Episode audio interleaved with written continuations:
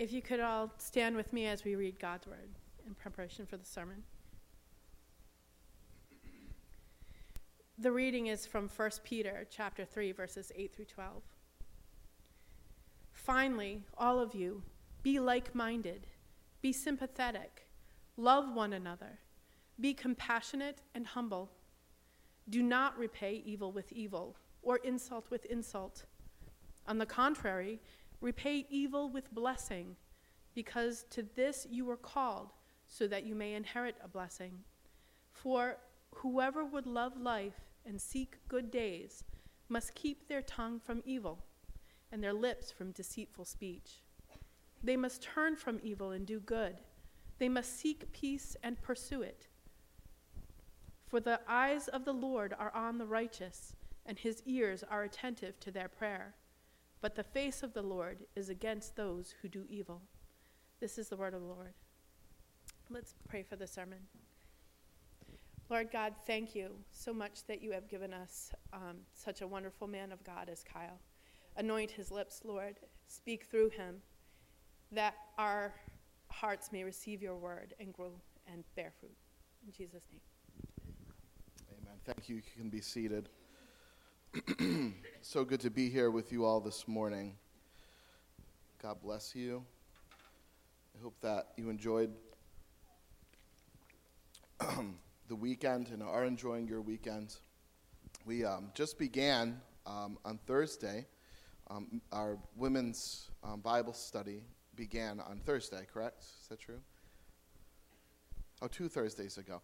Yeah, so um, I've, I've been hearing good things about that. So if that's something that you can participate in, it meets on Thursday mornings.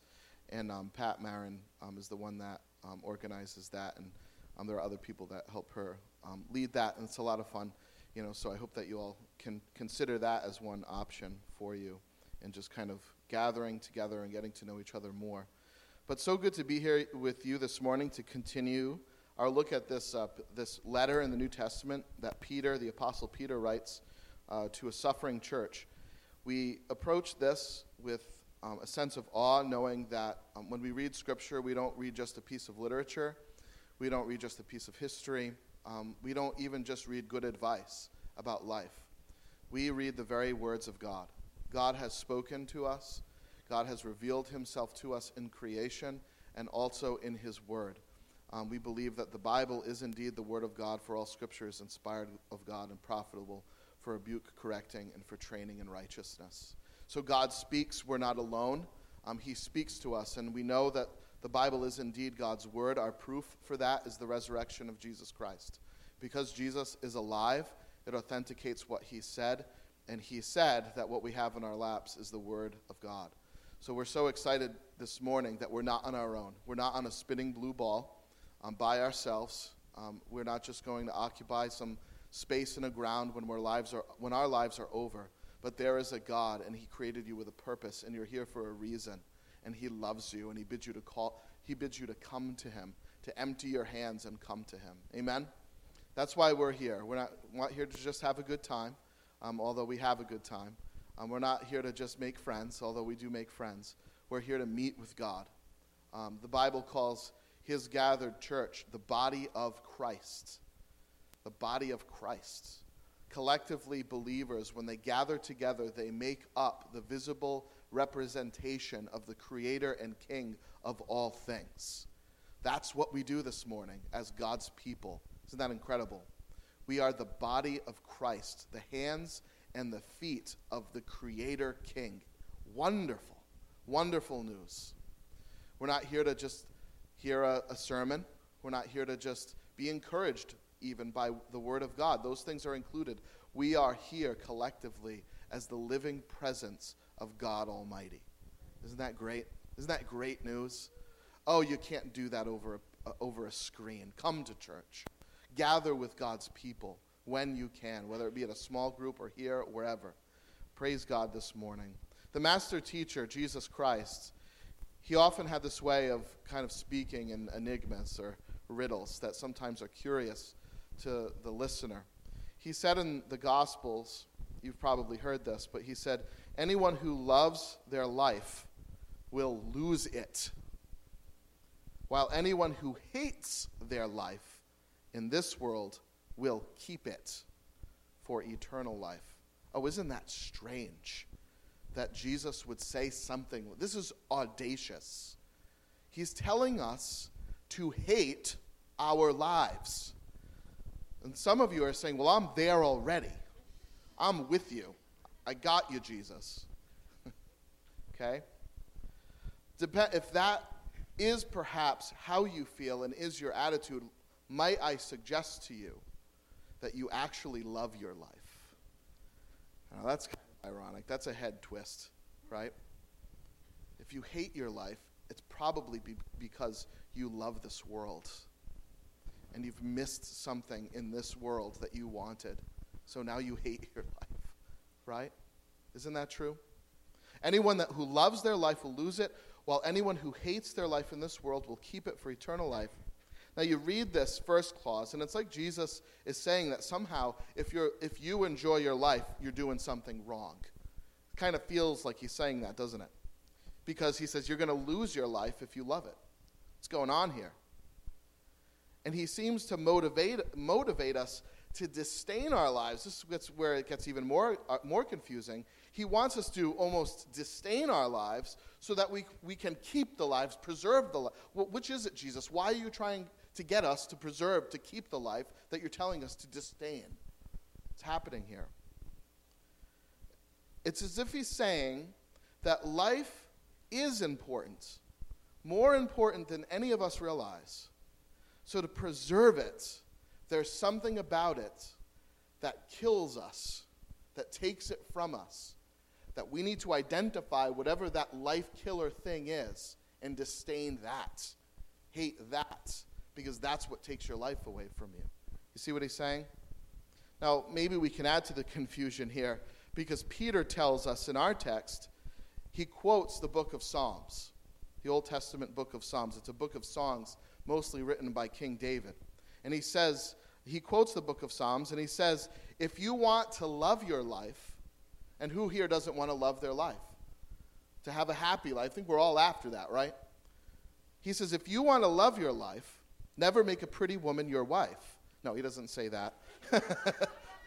That's not in the Bible. That's a very dumb song. Um, okay. He says, if you want to love your life, and see good days, then heed these instructions. And this is what Psalm says. It says, if Jesus is encouraging us not to pay too much mind to the life that we have now or how we might feel about it, but Peter is telling us how to live a rich, full, and happy life. So, which is it? Is it Peter or Jesus? What's going on here? Now, when I peruse all this and I think about these principles here, I come to a conclusion. I think they're saying the same thing. Okay? Jesus' point, I think, is he's saying is that if I love myself so much, if I love me so much, and I'm so intent on having a good life and a happy life, a life that I love, that I'm willing to hoard all my possessions, that I'm willing to glut myself in pleasure, that I'm willing to seek material gain and prosperity, and all of these things as a means to maximize the possibility of a happy life, then I really don't love myself enough. Because the things that I'm after actually won't do what I think they'll do. So if you really love yourself enough, you'll put down those things and you'll follow Christ. If you really wanted a happy life, a loving a, a life that you would love to live, you would heed these words. That you're experiencing at best a weak or counterfeit happiness.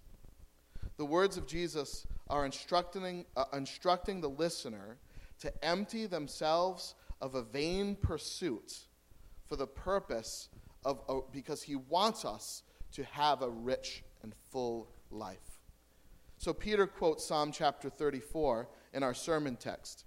If you have um, a Bible on your lap, you'll notice that sometimes, depending on the Bible that you have, You'll notice when they're quoting the Old Testament because there'll be like an indentation in the text or it will be in italics. And it kind of gives you a clue as to the fact that they're quoting something. But Peter here is quoting 1 Peter, uh, in 1 Peter chapter 2, Psalm chapter 34. And this psalm is saying the same thing. If you really want to love life, if you really want a life filled with joy and hope and purpose and the like, he doesn't say, Oh, how selfish of you.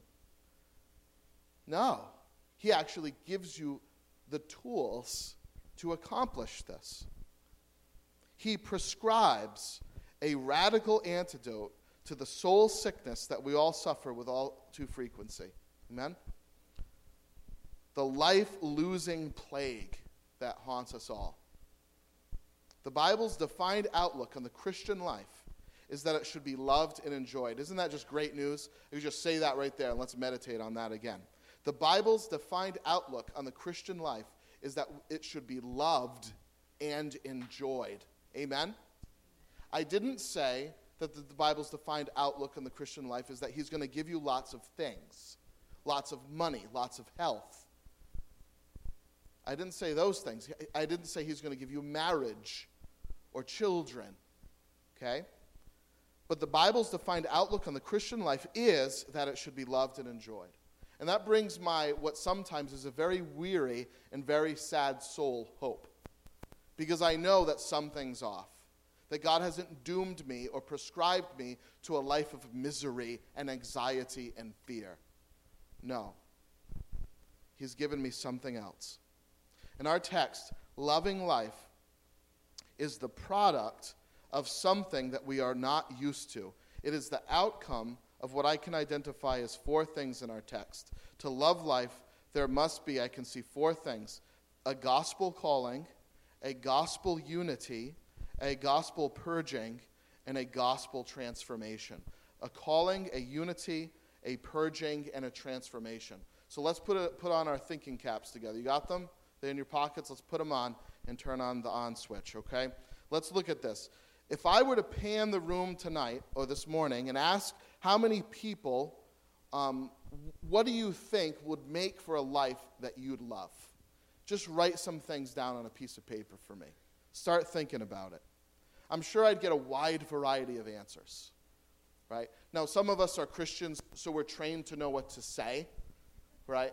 But let's just be honest about how, what our real answers are from time to time. What keeps us up at night, those types of things we would get a wide variety of answers. Many of, of us Christians, I think, are even driven, driven by similar goals as the rest of humanity. Now, some um, popular prescriptions out there, I don't know if you have ever um, um, heard of President, Vice President Joe Biden, of course you have.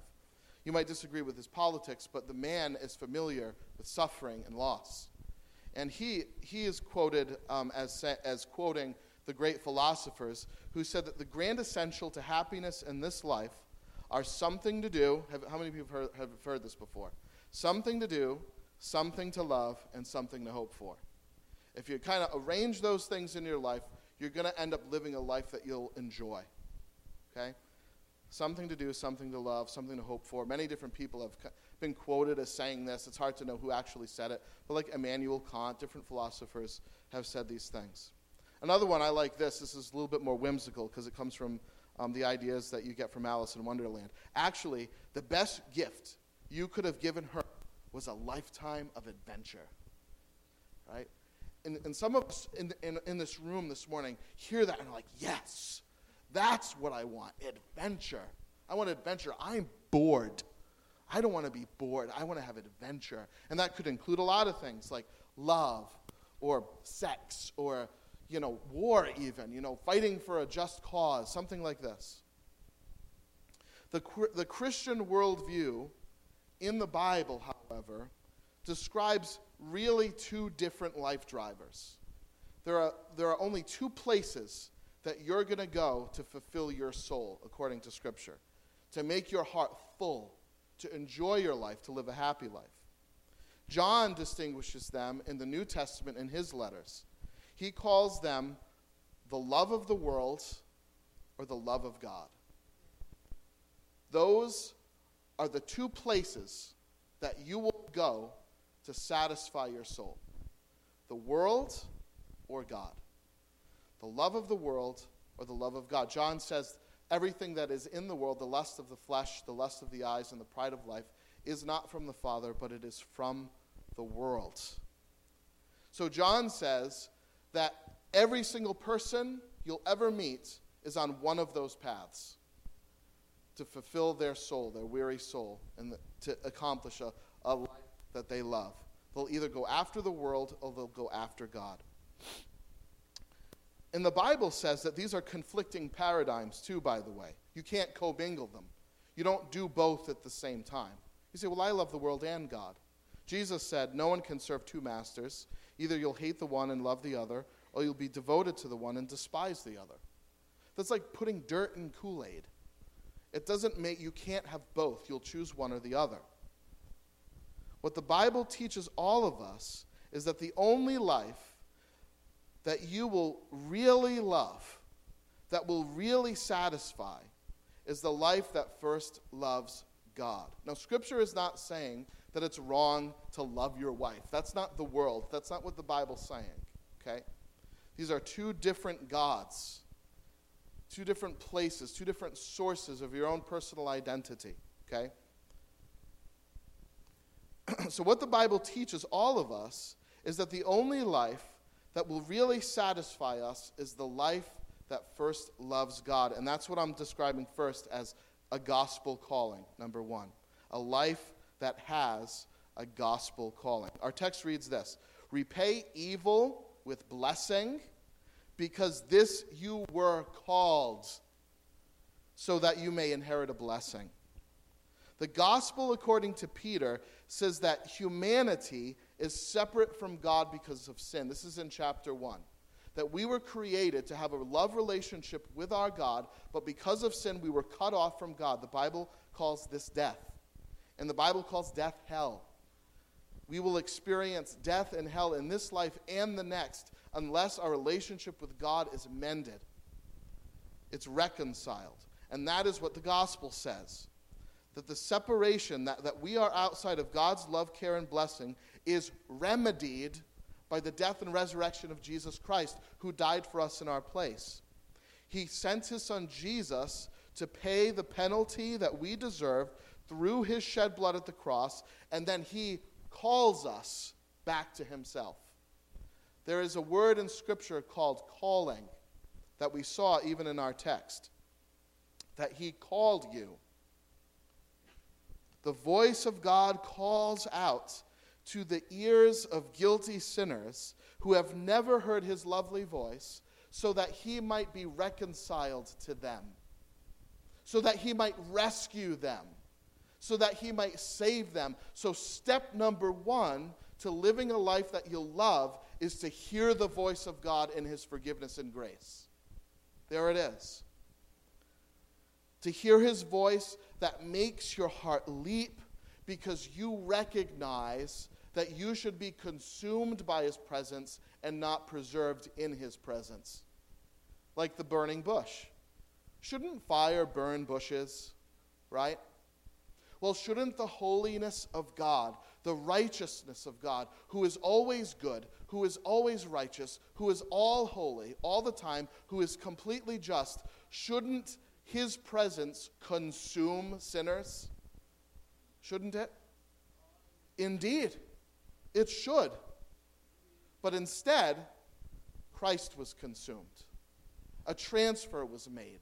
My sin was put on him so that the call of God could go out to me and rescue me and forgive me and put me in the life that I was supposed to live in right relationship with my good God who loves me. That's a full life. That's where it begins.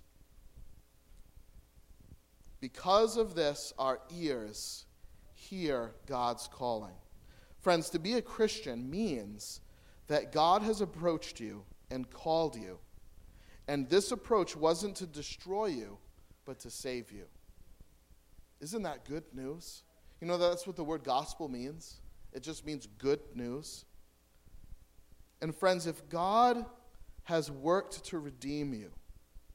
This same God who is always right, only right, only good, only perfect, and only love, wouldn't you just presume that the redemptive calling that you've received that have fallen on your ears must mean that God has something good in store for you in that calling?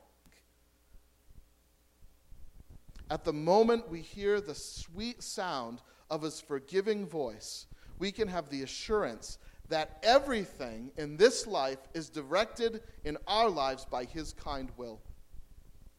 It's moving us to his rest and his presence and his love. I want to give you a, uh, an example of someone who understood this in the Bible. In Luke chapter 1, we know her as Mother Mary, right? Mother Mary. Now, Mary gets a bad name in evangelical churches because some denominations pray to her and they, they consider her a mediator between, God, between us and God. And we reject that. But at the same time, I think what happens is that Mary has gotten a lot of poo poo. And if you look at Mary, I don't know of many other examples. You guys like that word? Oh, I'll try to fill it in, fit it in again later. Um, I like immature people because I hear them giggling with me when I say things like that. But um, what was I saying? Oh, Mary. That's right, Mary. I, when I scan the Bible and I look for examples of exemplary people, man, Mary's got to be in the top three. She's got to be in the top three. I, I don't know of many other characters in Scripture who have so, so much obedience and faith recorded on their side. Now, consider the angel approaching her in Luke chapter 1. The angel said to her, so an angel shows up and Mary's afraid because she's never seen an angel before. So she's afraid. She doesn't know what it is. So she says, So the angel says, Don't be afraid, Mary. You have found favor with God. So Mary is now hearing a message from God, a calling. The voice of God is calling her. And here's what she hears Do not be afraid, Mary. You have found favor with God. You will conceive and give birth to a son, and you, will call, and you are to call him Jesus. He will be great and will be called the Son of the Most High. The Lord God will give him the throne of his father David, and he will reign over Jacob's descendants forever. His kingdom will never end. And this is her response. She says, I am the Lord's servant. May your word to me be fulfilled. Now, that response is incredibly profound. Because most of the time, whether we realize this or not, when we look at the, the characters of Scripture, and if we scan even our own lives, we do not respond to God's call like that. We say, Why me? or I don't like that, or can you call somebody else to do that? I don't like this at all. But if you recall, what happens first? Mary, what was the first calling? You have found favor with God, Mary. Your sins are forgiven, they're washed away. You deserve condemnation. You deserve death and hell, but instead you have found favor with God. That means grace, that God is being gracious to you, Mary. You see, Mary was a sinner, but she was approached with this, this message of the grace of God that she is not condemned, that she won't be consumed by the presence of God. And then following that, that salvation call, we can call it, comes a specific call in a way to serve Jesus Christ in, with her life. And the way that she served Jesus Christ with her life was to bear him in her body, to raise him as his mother. So she says, I'm the Lord's servant. May your word to me be fulfilled. Mary says, Yes, Lord. And she doesn't say, Yes, Lord, like when moms and dads say, Go clean your room. Okay. Right? We, we say yes, but we really don't want to And we're kind of mad that the question was even asked to begin with. That's not Mary's yes. That's not the yes she gives. And here's how we know that because she starts to pray. She starts to sing a prayer. You guys know this prayer as the Magnificat. Oh, and what a magnificent prayer it is. She says, My soul magnifies the Lord, and my spirit rejoices in God my Savior for he has regarded the lowliness of his maidservants, his handservants. From now on, all generations will call me blessed, for he that is mighty has done great things for me, and holy is his name. Great things for me, and holy is his name. Mary, okay, put this into context. Mary is about to endure a very difficult, a very sad, and a very tragic life that nobody in this room would want to live. Nobody. It would look as if she committed sex outside of marriage while betrothed to her husband, which she could have been stoned for under the law. Joseph, her betrothed, almost leaves her over this. And if it weren't for a divine intervention, she would have lost her husband. They have to run. Do you remember this? They have to run for their lives to Egypt because King Herod was seeking to kill Jesus. This was her life. Then, to make matters worse, her son becomes the object of scorn and hostility.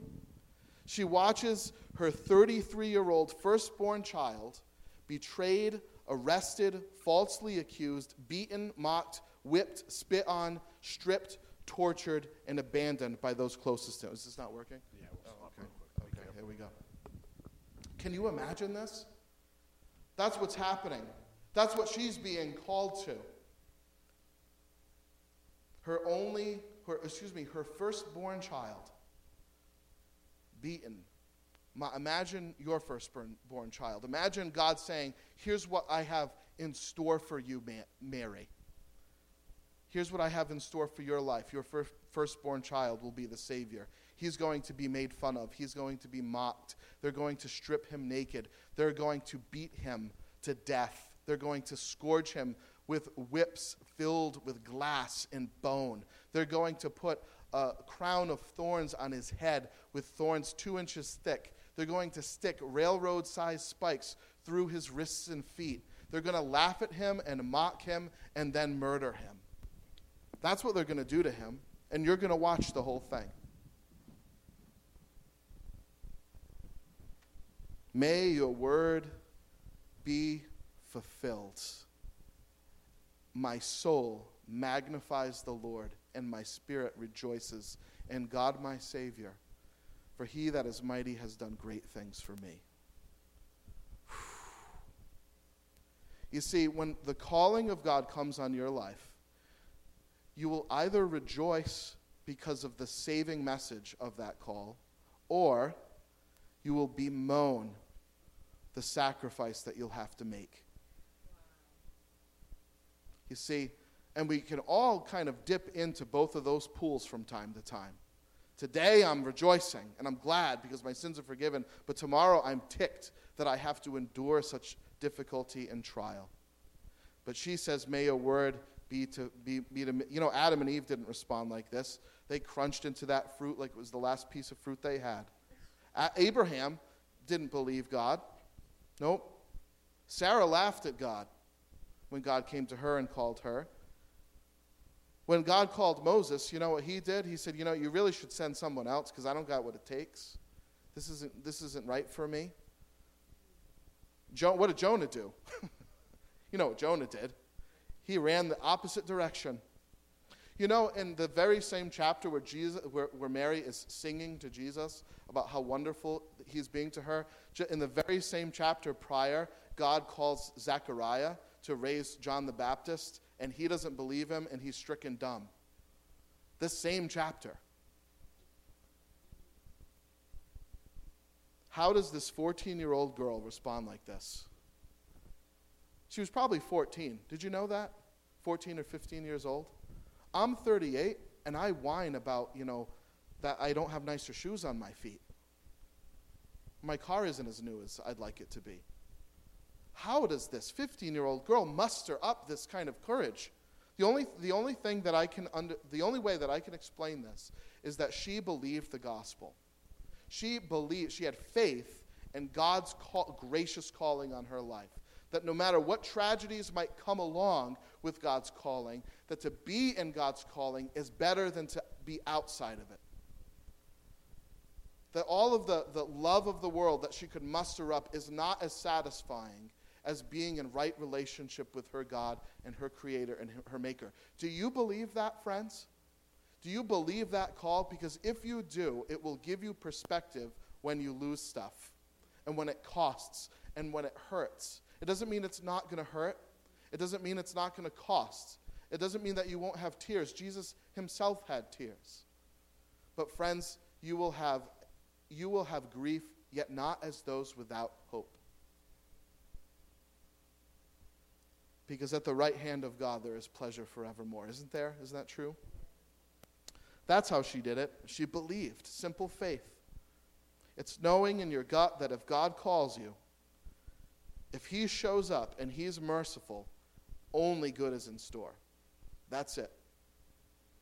That the, that the bumps in the road are just bumps.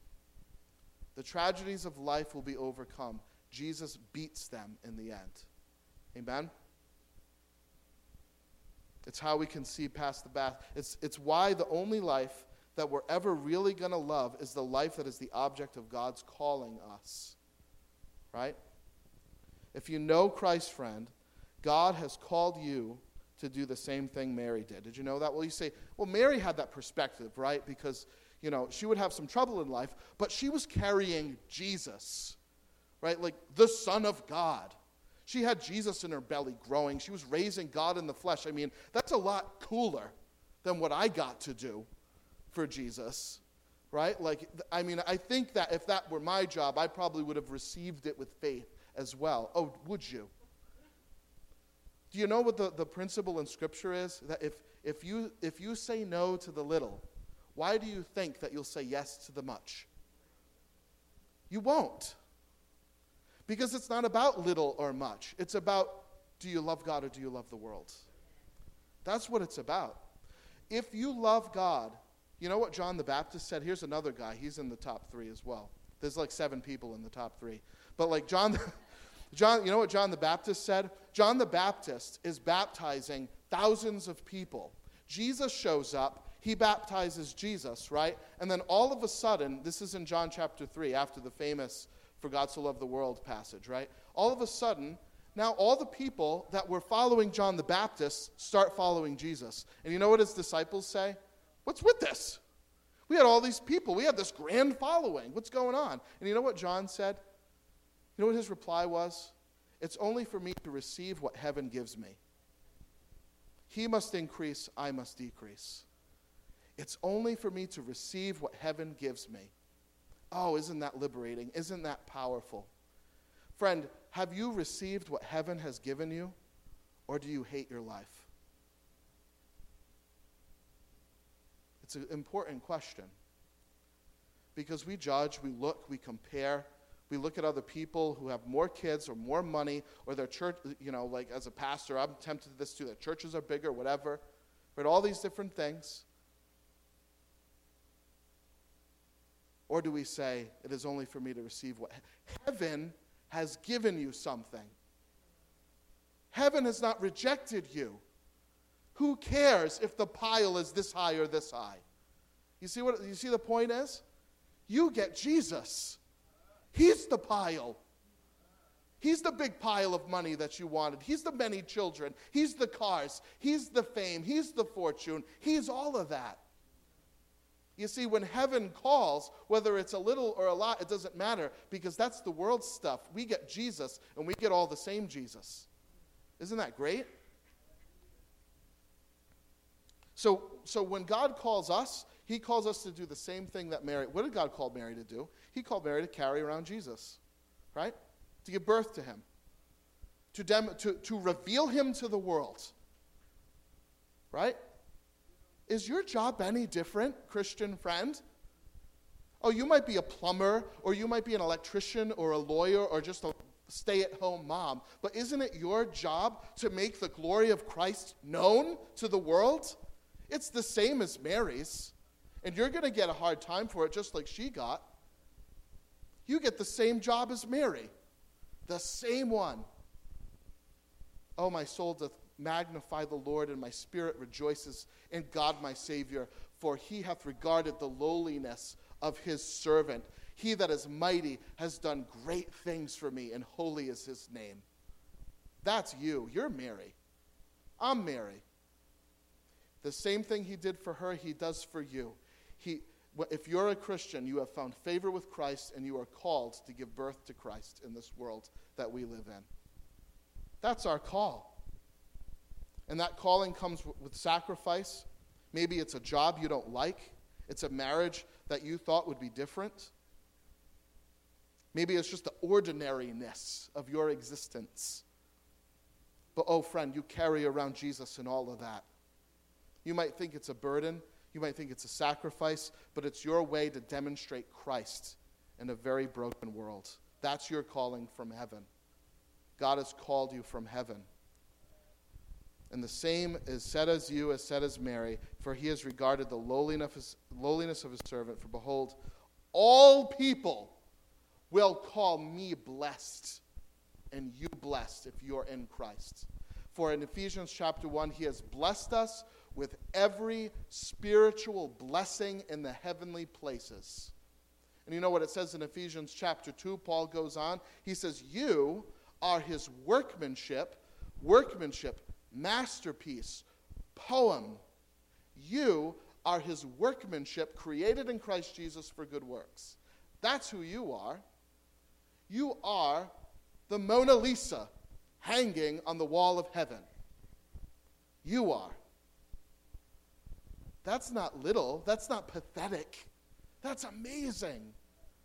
That's who you are in Christ. You say, well, my life is this and that, and I lost this. And oh, friends, I know that at times life comes with injustice and grief, and we should grieve. But do you know what you have in Christ? Do you know the glory that you have in Christ? Do you know what's in store for you? The calling from heaven that God has called out to you, his masterpiece. Oh, isn't that incredible? That's your calling from heaven. Friends, if you love the world, your spirit is crushed under this because you will only see the loss. But if you love God, your soul will magnify the Lord and your spirit will rejoice in God your Savior. Well, how do you love God better? Well, you just got to be with Him, be around Him. And, and actually, we're going to get into more of this in a second. How do you live a life that you're really going to love? Well, you, first, you need that gospel calling. Number two, you need gospel unity. Gospel unity, I should say, in community. Our text reads this Finally, all of you be like minded. Finally, all of you be like minded. Now, we have a lot of community type language here. Did you know that you didn't create yourself? How many people knew that in this room? Yeah, you guys are smart. I knew. Oh, well, actually, only five people raised their hand. The rest of you think you're God, that you're self. No, I, I think you just don't like raising your hands. I think we all know the reality of the fact that we did not create ourselves. We didn't cause our own existence. And I think we're probably smart enough to know that we don't keep ourselves existing, that we're relying on something outside of us for us to be, to exist. Isn't that true? If that's true, then you are a dependent being. You are not independent. You say, I'm an American, I'm independent. You're not independent. You need something, or you would not be here. To be truly independent is, a, is something that God alone possesses. He is life, He sustains His own life, He is existence. He is the only truly independent being. He created us to be dependent on Him. So that means something very simple. Let's just kind of put our think, those thinking caps on again. You can't be alone. A life that you will love will not be one that is by itself. At the very least, you need relationship with God. Active and powerful relationship with God. You are dependent. Now, now what we have here is all this one another language. If you needed something to cause your existence, and you needed and you need something to keep you existent, then you are not okay on your own. You're not okay in isolation. You are not okay on your own. You are not okay in isolation. I know it's very easy to be around people and to be not around them at the same time. You say, I'm not alone. I'm here with you right now. You can be around people and not around them at the same time, and I think we all know this. The life that you'll love requires community, but not just any community, it needs community that has the gospel as a first principle. Let me explain to you what I mean. You need community that has, a go- has the gospel as a first principle, a gospel community. Paul, uh, excuse me, Peter says, be like minded here in this text. Okay, we need to think the same about something. Well, what do we have to believe the same thing about? You know, the Patriots? You know, what sports team we like? How about, you know, there are a lot of like minded, you know, um, uh, sports fans. How about politics? You know, we, ha- we need to be like minded about politics. What, what, what is it exactly that we need to be like minded about? It's presumed that they are all gathering together. Peter's talking to a church. It's pre- presumed that all of these people are gathering together because he's telling this group that they're to have the same mind, that they, they have to believe something in particular to have th- this in common. And, friends, that one thing is the gospel. It's the gospel of Jesus Christ. It's not some social reform, it's not some common interest. It's a community who agrees that Jesus Christ is Lord and Savior and sets their hope on his return. So they might have different politics, they might have different cultures or tastes in food, di- different, you know, like uh, socioeconomic statuses, and all that's fine. But they cannot have different gospels. So, as a church, as a local church, we can have a lot of differences about us different colors of skin, different amounts of money that we make, different views on politics. We can vote for different presidents, that's okay, right? Like, all of these differences can characterize us, but the gospel cannot be a difference. So, when the church gathers together, it's important for us to gather around the gospel of Jesus Christ, to gather around the good news of Jesus. It's a community who agrees on the gospel of Christ and sets their hope on Him. Do you know we, we do membership at our church? And if you pursue membership at Refuge Church, you're going you're going to receive some materials that explains why we do this.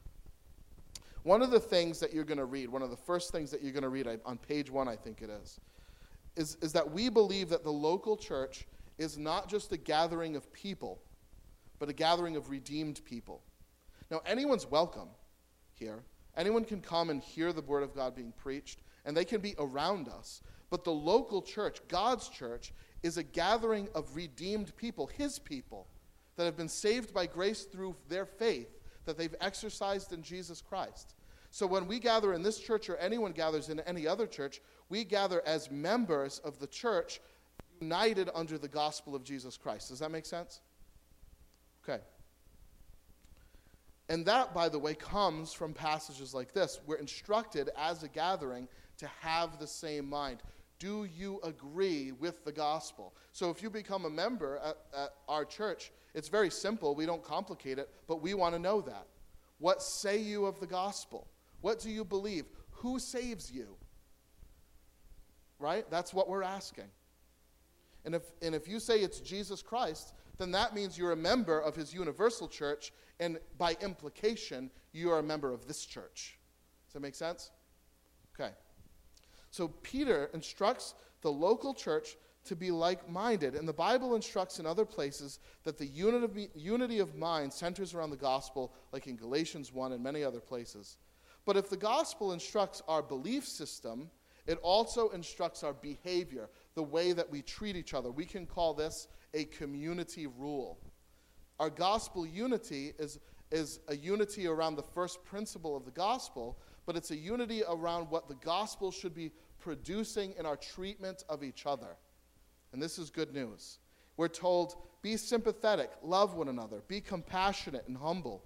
Do not repay evil with evil or insult with insult. On the contrary, repay evil with blessing. Oh, isn't, that, isn't this good news already? We're being told that when you enter into the life of the church, you're going to be treated with evil intentions because we're still sinners.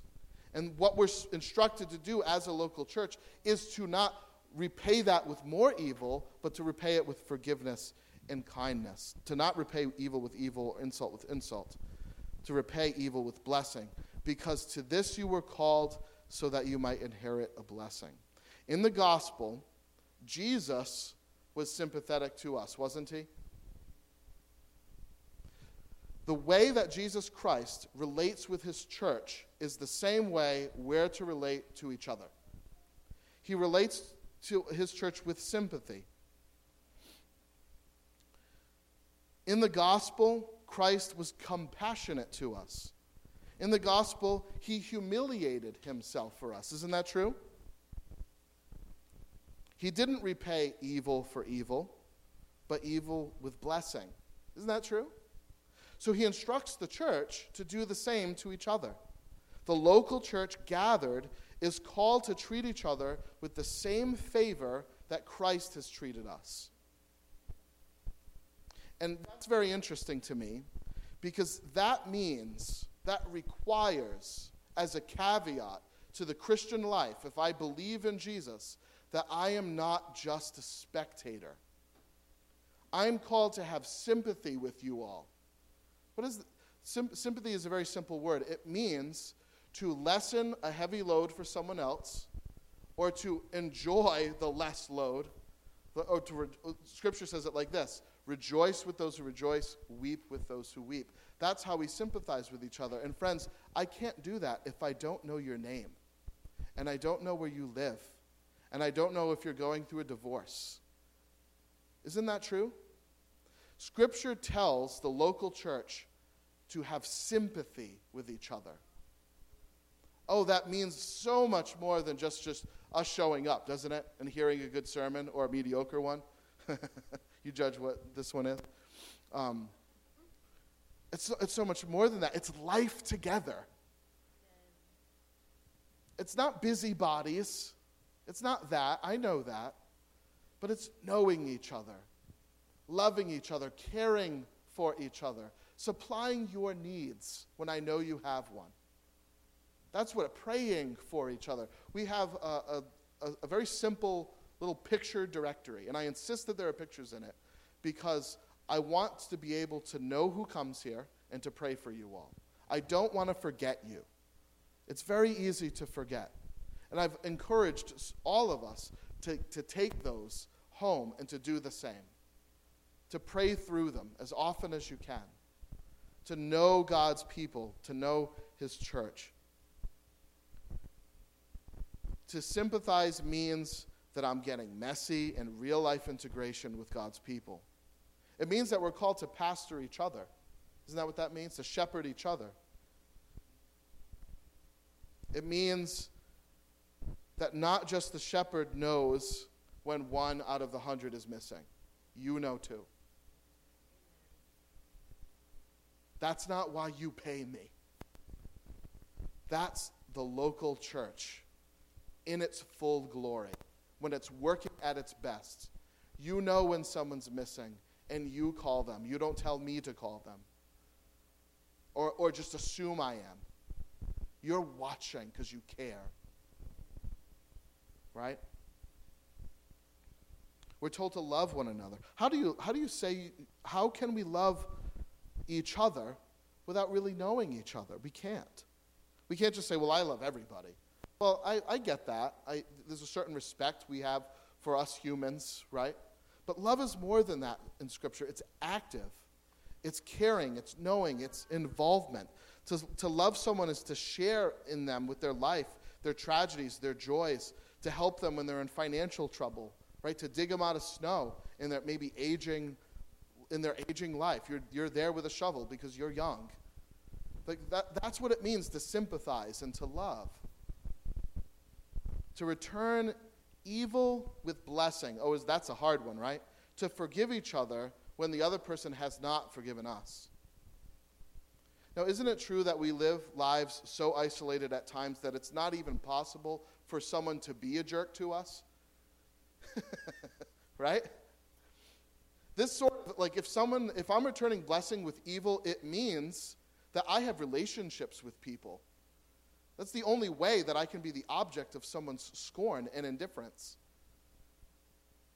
And that's why, by the way, I think oftentimes we do isolate ourselves.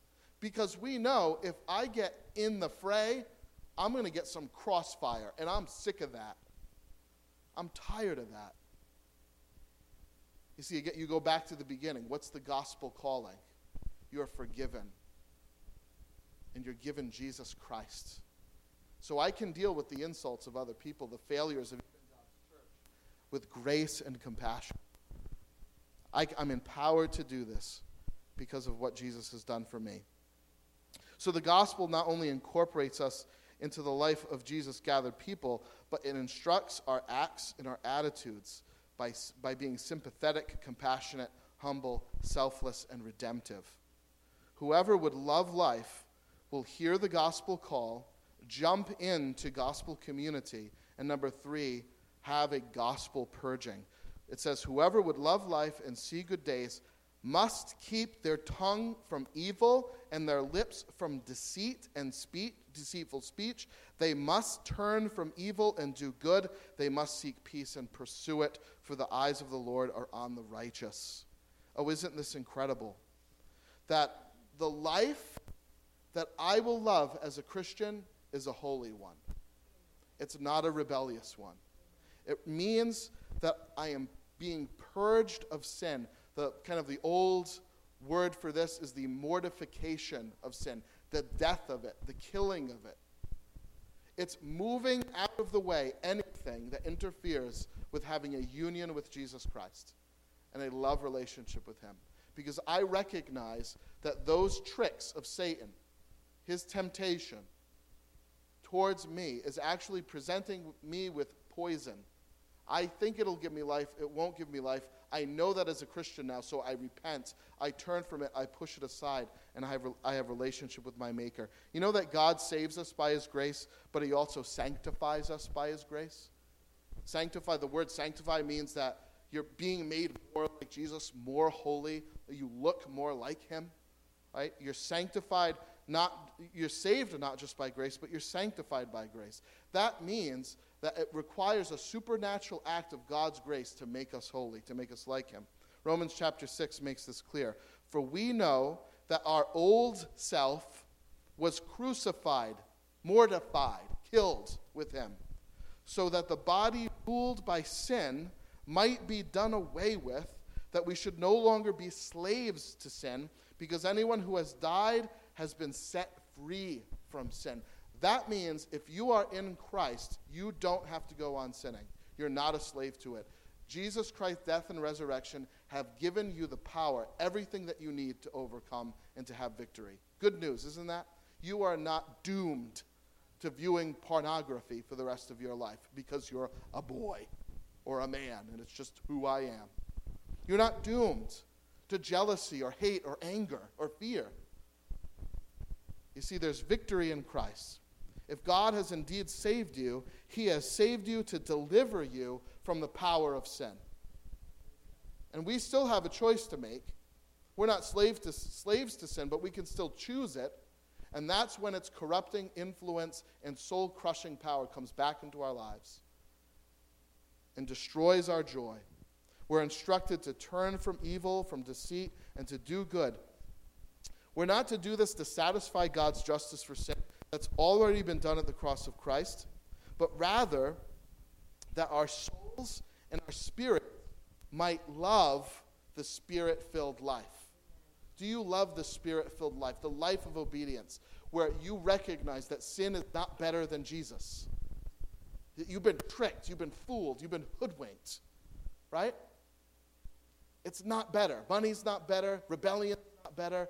Being found in Christ at his right hand is the greatest joy. That's a life that you will love, and that's a life that will transform you. And that's our fourth point here gospel transformation. The person that truly sees good days and loves life has been transformed by all this. Not because they lack suffering. The Bible even just said people are going to dish evil out to you. You're going to have to deal with that. That's suffering right there. The good life isn't prosperity, the good life is unity with God. That's the life that you love. Whoever would love life and see good days will be the object of God's care and affection. 4, verse 12 The eyes of the Lord are on the righteous, and his ears are attentive to his prayer You know how all that translates to me? The eyes of the Lord are on you. It means that you are fully satisfied in your union with God. Go after that, friend. Get to your knees tonight and pursue Him and these things. And let me close with a few more words. I know a man that bemoans his life. Do you know one? He longs for death. Do you know a person like this? He groans daily. His joy is short lived and it's interrupted by much despair. I know a person who seems relatively happy. You know, boat trips, good food, nice beer. These fishing things sort of satisfy him. But this person's like a child content, like C.S. Lewis said, with mud pies in the slumps because they've never been in a holiday at the sea. I know people like this. I'm all of this. I'm all these people, by the way, from time to time. I know a Christian man unhappy. He thinks his life doesn't matter all that much. He worries about tomorrow. Amen.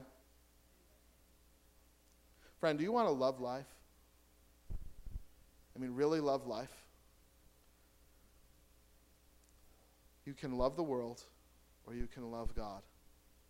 And might I encourage you this morning to hear God's gospel calling to you, to be united in community under that gospel and under his community rule, to be purged of sin, and to be transformed. Amen? Let's pray. God, thank you so much for this morning. Thank you for your word, how it equips us and sharpens us and focuses us. If there's anyone here this morning that doesn't Jesus Christ, just cry out to him right now God, I'm a sinner and I need you. I need you to save me. I've been running from my whole life. I've sinned against you in heaven. But God, in Christ at the cross, you poured out all your anger on Christ instead of me. All my sins are forgiven. And you've put me, you've grafted me into yourself. You've called me out and reconciled with me. If that's you, friends, if your heart is changing in faith to God, you're saved. Your sins are gone. You're in Christ. And God, for the rest of us, I pray, Lord, now that as we take communion, that we would remember all that you did for us so that we would be satisfied fully in you. In Jesus' name.